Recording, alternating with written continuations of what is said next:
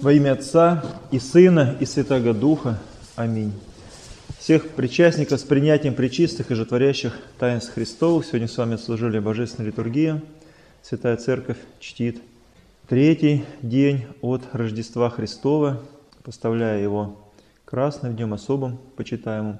Хотя идут святки, но сегодняшний день особо чтится Стефан, первомученик, архидиакон, который был избран в числе некоторых диаконов уже для помощи апостолам пищись о столах, вот чтобы апостолы не отвлекались бы на раздаяние, на подаяние нуждающимся, а это делали бы диаконы. Диаконский чин, диаконское служение. И архидиакон Стефан был выбран из числа верующих людей как благочестивый, честный, порядочный, искренний, и глубоко верующий человек. И вот он, будучи избранным, получил и дар особый, уже на диаконское служение, на степень священническую, священство, потому что это особая степень уже. Именно ему, именно ему оказалось, предстояло принять первую мученическую кончину за Господа Иисуса Христа, потому как иудеи на него восстали – и всячески пытались запретить ему славить воскресшего Христа из мертвых. Вот, и вплоть до того, что восстали так, что даже сказано, что побили его камнями. И когда его побивали камнями, то видели лице его, яко ангела, яко ангела. И он говорил, видел, что в это время Господа, и говорил, ей, гряди, Господи. То есть он обращался ко Христу, видел его, но при этом люди, которые его побивали камнями, слышали только злобу внутреннюю, ожесточенность и невозможность того, чтобы такой человек рядом с ними находился. Даже мысль о том, что этот человек будет жить, у них не вмещалась. То есть это злоба глубочайшего такого повреждения человеческого естества, при которой человек слышит только себя и только свою правду, и больше ничего. Страшное дело, ужасное дело – даже когда человек идет на зло деяние, на убийство, на то, чтобы, нарушив заповедь Божию, он начинает оправдывать себя какими-то высокими идеями, высокими целями, служению какой-то идеи. Вот иудеи в этот момент служили действительно своим обычаем, как мы слышим у апостола Павла, который о себе говорит, что он излиха, излиха ревновал о обычаях. Вот это излиха ревновав, оно было как раз связано с тем, что он гнал Церковь Божию. И предание говорит, что он присутствовал при побивании архидиакона Стефана и держал, он не бросал камни, он держал одежды тех, кто метали в него камни. И вот он излиха гнал церковь, но при этом полагал полностью свое, вот, э, свои действия оправданными, и по сути своей, если мы посмотрим Священное Писание, Ветхий Завет, то мы увидим, что вот так вот за ревность о Боге, ревнуя о Боге, многие прославленные пророки почитаются церковью и православной церковью.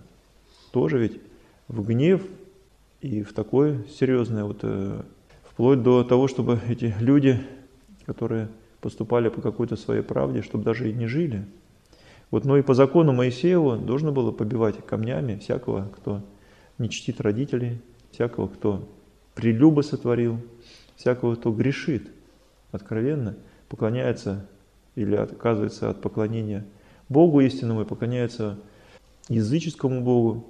То есть это все, или служит Ему, это все люди, достойные смерти. И очень жестко Ветхий Завет в этом отношении поступал с теми, кто исповедовал или а, был иным. И это нужно было и необходимо было для сохранения самого Израиля, потому что иначе, если бы так не поступал Израиль, то, конечно же, он бы сразу же смешался бы с языческими народами и исчез бы, исчез бы с лица земли, в принципе, растворившись. И что нужно было делать тогда Богу для того, чтобы родиться? Нужно было создавать новый народ, новый Израиль. И вот давая такое страшную заповедь, что даже побивать камнями очищал, охранял, защищал свой народ от разложения внутреннего. Но при этом интересно, как эта потребность защитить народ от разложения обернулась против самого вот, и Господа, и против всех учеников, которые последовали за Господом, за Христом. Он эту заповедь давал, побивать камнями, убивать всякого, кто засловит Бога или хулит имя Божие. И к нему же эту заповедь и обратили. То есть и Христа обвинили в том, что он как раз себя Богом сотворил, а значит он богохульствует. И Стефана в том числе, и других мучеников, и тому подобное, и так далее. То есть лукавый так извернулся, так изкрутился, так он завладел умами этих людей, что та заповедь, которая была направлена на защиту, на защищение народа Божьего, обратилась против него, против народа Божьего. Удивительная такая вот а, эквилибристика и в словах, и в понимании, ну и поныне, и сейчас мы видим, как сатана это дело творит, изворачивает всячески, и на белое говорит черное, на черное говорит белое. И есть огромное количество людей, которые в этом упражняются и лгут, лгут, лгут, и нисколько не смущаются, полагая, что так и нужно. В этом есть какая-то даже добродетель. Ну как же так? Не соврешь, не проживешь. Мне утверждал один таджик, когда я пришел на рынок выбирать себе штаны. И он ко мне, значит, брюки я выбираю, а он такой, весь такой, весь из себя. Ты, говорит, что, говорит, это, верующие? Я говорю, да, верующие. Говорит, и что, говорит, вот, вот, по вашей вере врать нельзя? Я говорю, нет, нельзя. Он, ну как же, ты что, говорит, не соврешь, говорит, не проживешь, говорит. Я говорю, ну это ты, говорю, не проживешь, а я могу не соврать и, и прожить, говорю. Потому что у меня, говорю, Христос, говорю, не врал, говорю. И жил замечательно, говорю, и прожил. И это было настолько как-то так вот интересно встретиться с человеком, который исповедует так открыто, откровенно ложь внутренне. И он полагает, он уверен, он даже, встречаясь со мной, он, он искренне удивлен тому, что неужели ты думаешь по-другому? неужели может по-другому? То есть как это по-другому? По-другому же не выживешь, говорит, как это? Надо врать именно, обманывать, крутиться, вертеться. То есть вот именно тот, кто крутится, вертится, тот только и может и жить. Ну, наверное, так оно где-то и есть, потому что большая часть людей именно так крутится, вертится и пытается извернуться, вывернуться. Но то, что это вот принадлежит к необходимости, совершенно нет. С этим нельзя согласиться. Это, это действительно какое-то прирожение духовное, это действительно рабство сатане, лукавому духу.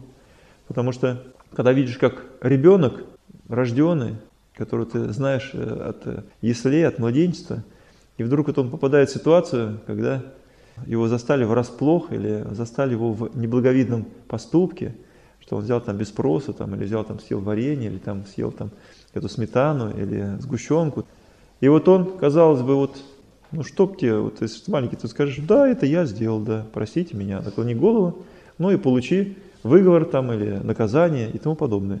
Нет же, все внутреннее его сразу ментально съеживается, все перекашивается, вся мимика, и он начинает говорить, это не я, это не я, это не я, это не я, это не я. Он пытается выкрутиться. Да, тут можно сказать, что страх его захватывает в это время. Да, можно думать, что вот он сейчас, не, подумав, там испугался. Так в том-то и вся и проблема, что вот так не подумав, он почему-то, казалось бы, не подумал бы и сказал бы сразу правду. Да, это я, потому что не подумал. А тут не подумал и сказал неправду. Не подумал, сказал ложь. Не подумал, стал изворачиваться. Что это такое? Это вот первородный грех, который начинает действовать в человеке, потому что человек склонен к греху, ему проще грешить, нежели стоять в правде и в истине. И такой действительно человек навыкает, вдруг он, ему поверили и сказали, ну, раз не ты, значит хорошо, молодец, ты хороший мальчик, вот ступай дальше, живи дальше. И он вышел, и понимает, что вау, как сработало ведь. Смотрите, как вывернулся. Наврал и сработало. В следующий раз он уже будет откровенно, даже, даже не стесняясь, будет говорить, что это не я, это кошка, это брат младший, друг, ветром сдуло и тому подобное и так далее. И что хочешь будет говорить. Второй раз сработал, третий раз, и человек привыкает, что, оказывается, жить в этом мире можно только обманывая, лукавя. Если на его пути встречается человек, который живет как раз за правду Божию, он недоумевает, он просто изводится, он не понимает, в чем здесь корысть, в чем здесь э, ложь, как это, что он там такое хочет добиться этим самым, почему он вдруг сказал правду, он какой-то, значит, что-то там преследует. И вот бедный человек, ну, вот смотришь и думаешь, Господи, помилуй. Он даже не может предположить себе, что человек, который сказал просто правду, он не собирается никакую преследовать корысть. Он просто сказал правду. И все. И вот действительно две линии, два таких состояния э, в душе у человека. Один человек идет в правдивость, ищет эту правду, но правду не свою, а правду Божию ищет. А другой ищет свою правду, лукавит, обманывает и даже верит тому, о чем соврал. Верит в это и даже уже не может различить, где правда, где неправда. Страшное состояние, и обычно это происходит как раз у беспризорников. Это происходит у людей, которых лишены воспитания, лишены заботы старших, которые могли бы его оградить в нужный момент, помочь ему встать на правду Божию. То есть, когда он остается один, то немногие остаются в такой справедливости божественной, Божией, в честности, жизни по совести, но большая часть вот, опираются на это лукавство. И в этом лукавстве изворачиваются, лгут. Лгали ли те люди, которые бросали камни Стефана? Ну, наверное, они даже себе об этом и отчет не давали, да и не собирались отдавать отчет. Они видели, что это человек, который проповедует Христа, а Христа распяли его начальники, вот, и сказав, что он а, обманщик. Назвали Христа обманщиком, вот, и все. И поэтому все, кто проповедовал Христа, для них автоматически были обманщиками. То есть они даже не задумывались о том, что кто перед ними стоит, обман это или не обман. То есть они верили своим наставникам беспрекословно, полностью. Поэтому, совершая побивание камнями Стефана, полагали, что делают дело благое и доброе, в том числе и тот же самый апостол Павел впоследствии. А тогда Савол, один из учеников, сидящих у ног Гамалиила, учителя израильского, и успешным учеником был, и успешным ревнителем этих законов, правил, обычаев, пока не встретился со Христом на дороге пока не услышал его голос, пока не пережил эту слепоту. И только после этого, поняв все безумие, в котором был вернут, то есть он с такой же ревностью пошел служить Христу и показал огромнейшую верность и надежность и разумность. То есть и в этом своем разумном подходе мы и сейчас, читая деяния апостольские, послания. Вот удивляемся его глубине познания истин. Радуемся тому, что у нас есть такой удивительный апостол, Павел, апостол язычников, который отвечает на все практические вопросы и обращаясь к которому можно получить ответы. И более того, вчитываясь его слова, можно в каких-то строках запутаться и вообще не понимать, о чем он вообще говорит. Настолько он глубок, настолько он широк – удивляешься, насколько он был образован. И для того времени, то есть практически не нашлось ни одного человека, который бы смог бы закрыть ему уста, то есть каким-то образом его опровергнуть. Понятно, что тут уже и благодать Христа участвовал, но он был избранным сосудом Господа. Каким бы был избран сосуд, как и Стефан, первомученик, который, будучи побиваем камнями, с радостью воспринял это и зашел ко Христу, вот, радуясь дальнейшему продолжению жизни, но уже вне его тела, но со Христом в его царстве. Вот будем помнить и мы, во что мы крестились, дабы нам не предать Христа ради мелочных каких-то неправд, клок, мелочных каких-то, мелочного какого-то лукавства, обмана, настаивания на своей собственной правде. Но будем очень внимательны к своей жизни, понимая, что опасно ходим.